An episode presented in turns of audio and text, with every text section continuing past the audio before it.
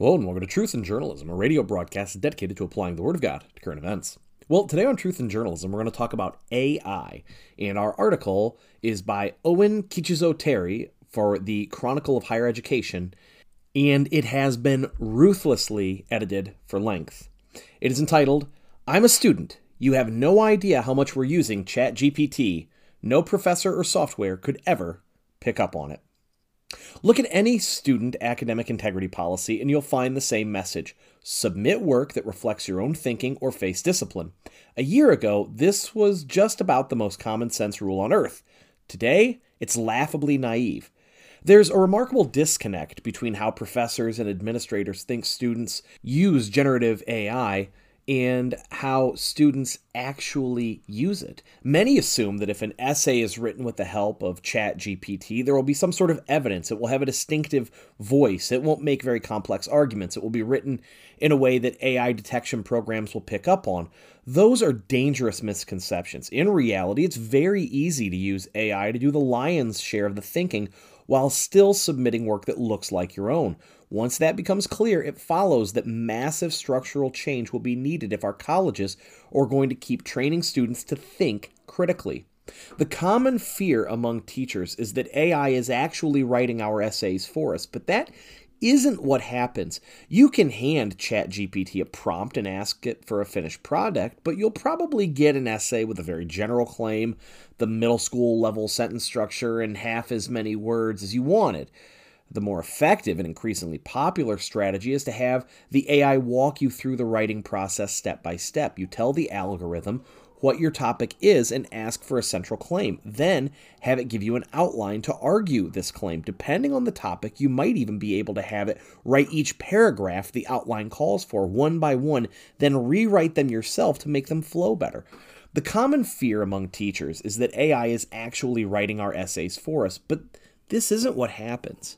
Students use the software to give them options of thesis statements and various layouts of the paper. It does your thinking for you. The vital takeaway here is that it's simply impossible to catch students using this process, and that for them, writing is no longer much of an exercise in thinking. The problem isn't with a lack of AI catching technology, even if we could definitively tell whether any given word was produced by ChatGPT, we still couldn't prevent cheating.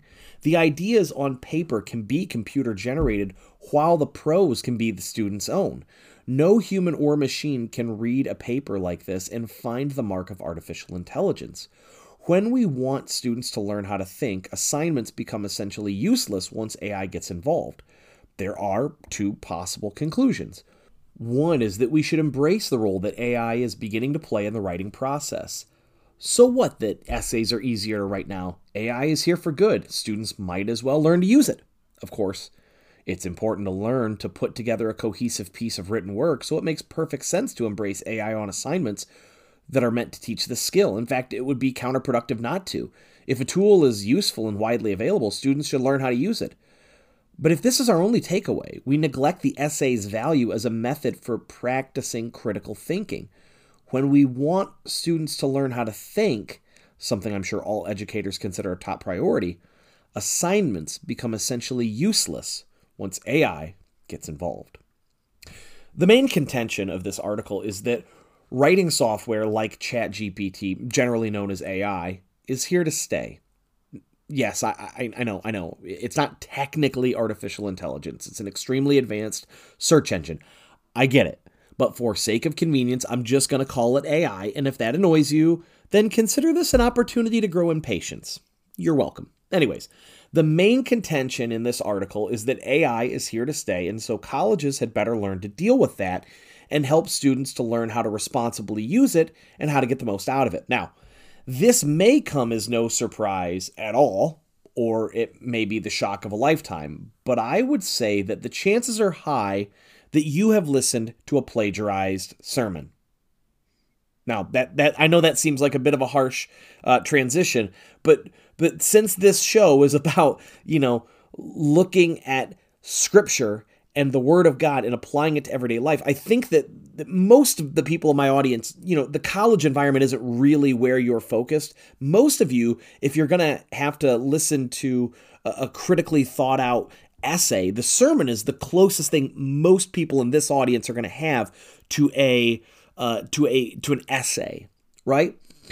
Unfortunately, there aren't great statistics on how many pastors plagiarize. You can imagine why. But according to one company, Docent, who came under fire years ago, they helped pastors write sermons that reached over a million people a month. And Docent is just one company.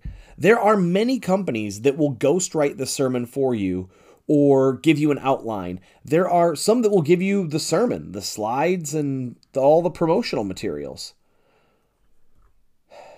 In fact, here's a test. Next time your pastor does a series, look up the title of that series online and see if that's something for sale.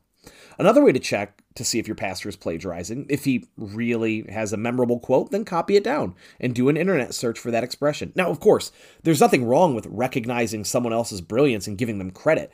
Quoting people is obviously, you know, a, a good thing to do. There are times when I've actually prepared a sermon and I found that the way one pastor or commentator approached the passage of scripture was so good that I really couldn't improve upon it. And I was going to model my message off of his. So you just tell people that that's what you're doing. You say, look, uh, this is the best way to approach the material. I borrowed this from J. Vernon McGee or from Matthew Henry, and, and, and you just move on. Indeed, I, I remember years ago, I was listening to a local church service on the radio, and I was driving in my truck and listening to a young man preach a sermon. And as I listened, I kept thinking, man, this guy's sharp. And then I got to thinking, wow, I really like how he put that. And then as he kept preaching, I thought, wow, that is exactly how I would have said that. And then I realized, wait, that is how I said it. This guy's ripping me off. I listened to somebody plagiarize me. Now, at that time, I was a bivocational guy. I was poor. I mean, poor. I didn't have hardly money for food some weeks, but this guy, I won't say who he was or where he was from, but he was on the staff of a nice church and he was making good money. And he stole from me. He robbed me. He took what was mine, what I not only was not getting paid for, but I actively paid for the airtime. He listened to my radio broadcast, which, let's be honest, that was his first mistake. And then he liked it so much that he decided to copy my sermon in places verbatim. There he was on staff making good money while I was working multiple jobs, and he took my words and used them for his own. I was so angry. But it taught me a lesson. One, it taught me that there are clergymen who will lie, cheat, and steal. Because plagiarizing is all of those things. You're lying because you're claiming somebody else's work as yours. You're cheating because you're breaking the rules of intellectual integrity, not to mention cheating yourself out of the opportunity to mature in faith and cheating your congregation out of the chance to be edified by an authentic message and stealing because you were paid to do a job and you took the money and didn't do the job. The second lesson is that it taught me that he got away with it. Cheating, plagiarism, intellectual dishonesty, theft, moral failure, call it what you will, it's rampant. And if the clergy do it, why should we expect college students wouldn't?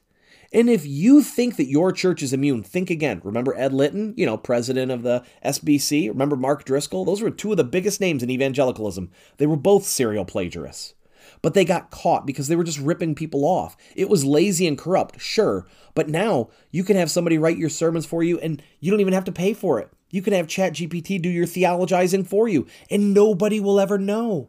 And frankly, considering a lot of preaching in this country, it might be an improvement. I said years ago that eventually AI would be able to write a better sermon than any human being. We're not there yet, but we're to the point where AI can write better sermons than most human beings. And there are two ways of looking at this. On one hand, we can look at AI as a legitimate tool, and there are certainly legitimate research applications for ChatGPT. On the other hand, it is a tool that is so powerful that it will do your thinking for you, and that's dangerous. Now, think of like a calculator, for instance. most people use calculators if they have to do any amount of math. And calculators are great. They're fast, they're error free, they're cheap, they make life better. But every math teacher worth her salt knows that you don't start with a calculator. You start with longhand mathematics. You start with learning how to do the math by hand or in your head, step by step, arduously and painfully, sometimes with tears, sometimes with fear and trembling. When a child learns math, there is a tremendous sense of accomplishment and confidence that comes with that. I can tell you that apart from my children, some of the things I'm most proud of in my life are learning calculus in high school and being self taught in Greek and learning Hebrew in seminary. I'm proud of having read and understood Shakespeare and Dante and Milton and Homer. I'm proud of my years as a carpenter learning the trade. I'm proud of these things because they were hard, and because they were hard, they were rewarding. I'm proud of the master's thesis I wrote, and the novels I've written, and the sermons and essays I preach and write. I'm proud of them. Are they great? No, not really.